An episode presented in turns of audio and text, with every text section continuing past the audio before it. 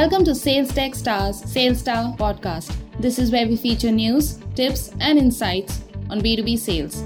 Happy to have you here. Jonathan Lister, COO at Vidyard, a video solutions provider that enables sales and marketing efforts, joins us in this Sales Star podcast to share a few top learnings from his sales journey through the years.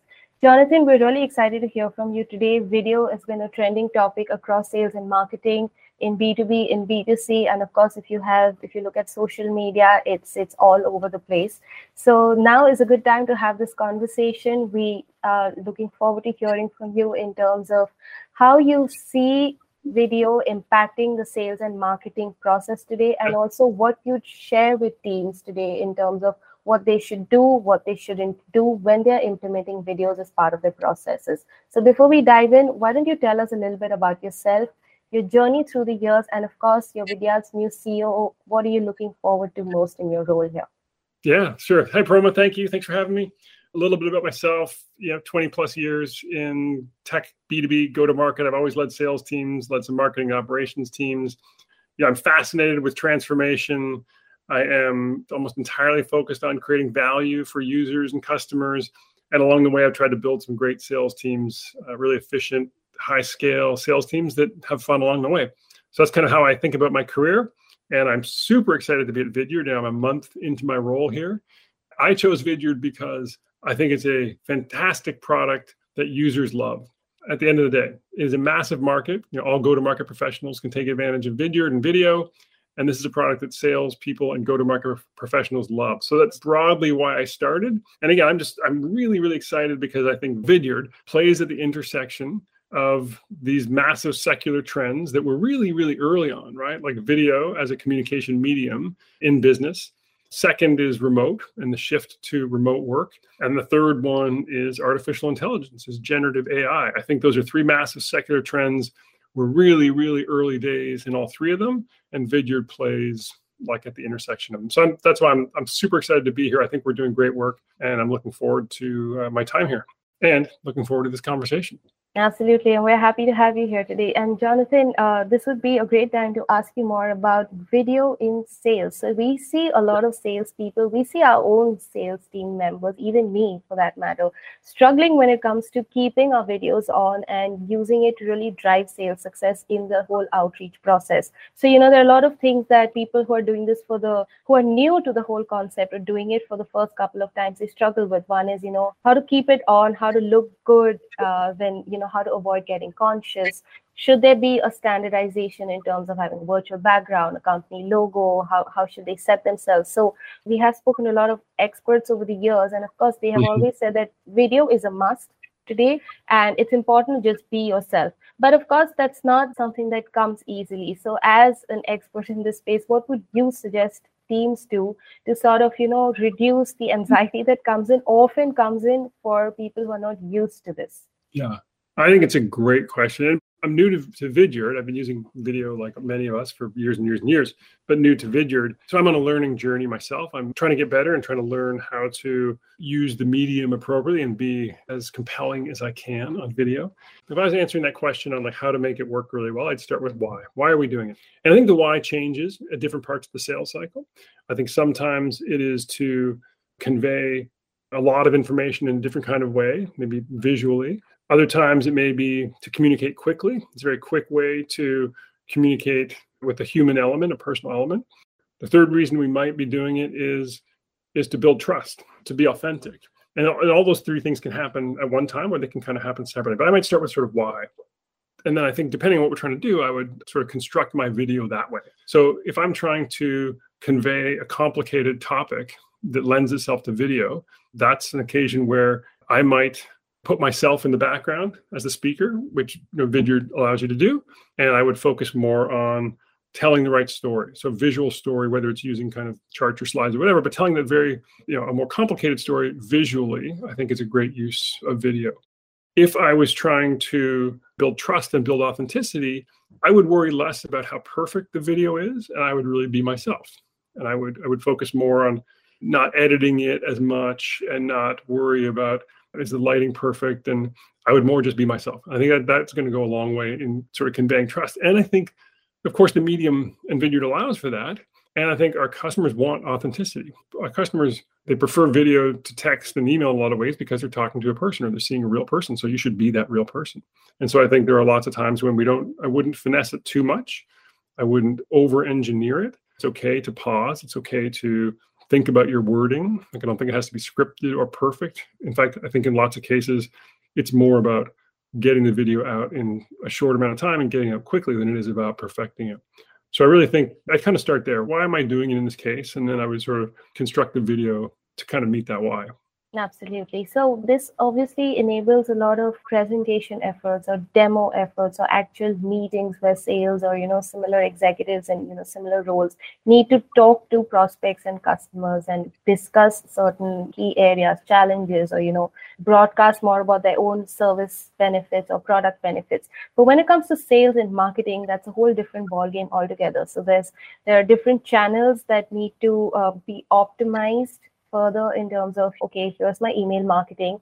It is at this juncture that i'm going to include a video. So how do you feel marketers today can capitalize on this trend better while they're enhancing the reader experience and not you know impacting the actual roi so you know putting too many videos on a website can be problematic putting too many videos as part of your email marketing could also be problematic putting it uh, using it to drive your linkedin marketing efforts can also be problematic so what the, what so sales takeaways or to dos when it comes to videos largely differ from marketing to dos and takeaways. So, what are your thoughts here? I think about what is the purpose. And there are times in a marketing cycle when you're trying to drive different kinds of action, right? There are partly you want variety. You want a certain amount of variety. You want to reach out to people in different kinds of ways so they're not inundated with a similar message. So, to one extent, I think it's just having some variety. But the second part is really thinking through what is the action I want my customer, my prospect to take. There may be certain calls to action that are better done on video. Putting links inside the video or asking people to take an action on video is more sort of timely. And because you have a person talking, oh, you know, in front of it, it gives that personal element to that call to action. So I would think about what the purpose in that sales cycle or that marketing cycle and what we're trying to drive at. Similarly, you can think about sort of mid funnel feature type work lends itself really well to video because when you're trying to describe features in text, it's a lot of text. It can get very wordy. You can describe that with a personal sort of point of view in sort of fewer words with some diagrams in the background. So I think it lends itself really well to that sort of mid funnel type of work. And so think about the problem, think about the place you are in the funnel and then tailor it accordingly. But totally agree. We don't want to inundate anybody. We want to send out videos when they are really appropriate at a moment when someone is taking that next step and thinking about or needs to know more about a certain product or feature or is ready to kind of make that call to action.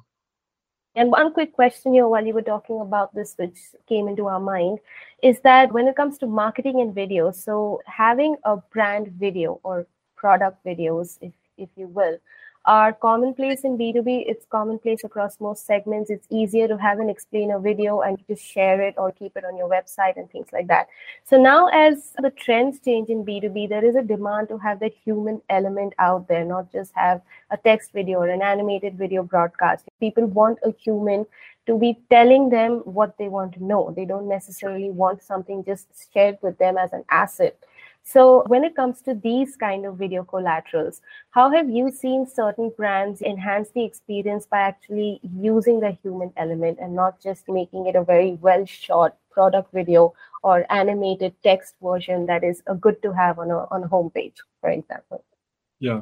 One way that I've seen organizations do it is to use their employees or and in particular to use their their sales team. So to create the sort of narrative and create the right messages and then have salespeople, whether it's a version of ABM or whether it's a version of customer marketing, have their salespeople bring those messages to life, right? So rather than, like you say, use animation and sort of the same video multiple times, have your sales team who are going to talk to those customers anyway replay those messages have them and they're going to put their own spin on it again they're going to bring their personality to it and so it's not a one size fits all. So you get slightly tailored messages. But I think it's a great way to scale like what is originally that that marketing message and using your own employee base to do it. Absolutely. And a couple of thoughts on the use of video in job hunting. There have been a massive amount of tech layoffs, and I'm sure there's a large number of listeners, people, readers as well, who are either in the market for something new or have been looking for something new over the past couple of weeks and months. So, how can video help them? What what can candidates in the market do to drive their hiring experience or sell the best of their abilities better with video? Yeah. What what do you should they keep in mind? A great question. I go back to the point I made about we're still early days in video. And therefore, I think there's a chance for candidates to stand out using video. And whether that is sending your CV or going through a, your LinkedIn profile on video, using a product like Vidyard, where you can animate it using yourself to kind of describe your highlights or kind of give your career summary and sending that to a recruiter or a talent professional or hiring manager. I think that that's really a, a chance to stand out. It can be very quick, doesn't have to be long, it can be a short snippet and I just think it, it really is a chance for you to, when a talent professional is otherwise going through a pile of static images or a pile of static web pages or LinkedIn profiles, the chance to stand out and bring yourself, your character, your personality, your humanness to life is a huge advantage. And I think that's it's not common yet, so I think it's a really great chance to stand out. And, and I think you can do that either as a early in your sort of journey when you're just reaching out to hiring managers, or you can do it as follow up. And then you can get even more detailed. Of course, you can that question you maybe wanted to answer differently, or or an answer they gave that you really liked. You can do a quick snippet to follow up, and you know it takes 30 seconds or a minute. Jonathan, we really enjoyed this video rich conversation that we've had with you today. And if there's any last minute takeaways or even sales best practices that you'd like to share before we wrap up, we'd love to hear them from you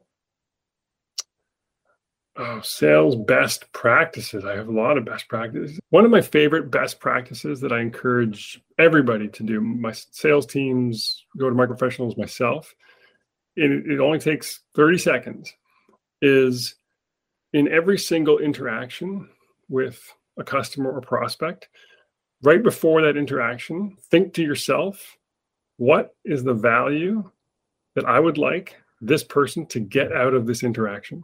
That's it. Every single time, right? The last thing you do before you go into a, a VC, a video conference, or a meeting, or a call, or whatever it is, literally ask yourself, what is the value I want this person to get out of interaction? And I think if you frame the entire conversation that would just be really clear, I think that brings an entirely different lens to every meeting there's no then there's no chance you're going to waste time. You're really thinking about that that very specific thing that you want them to get out of the conversation. I find that very helpful very useful way to frame the conversation.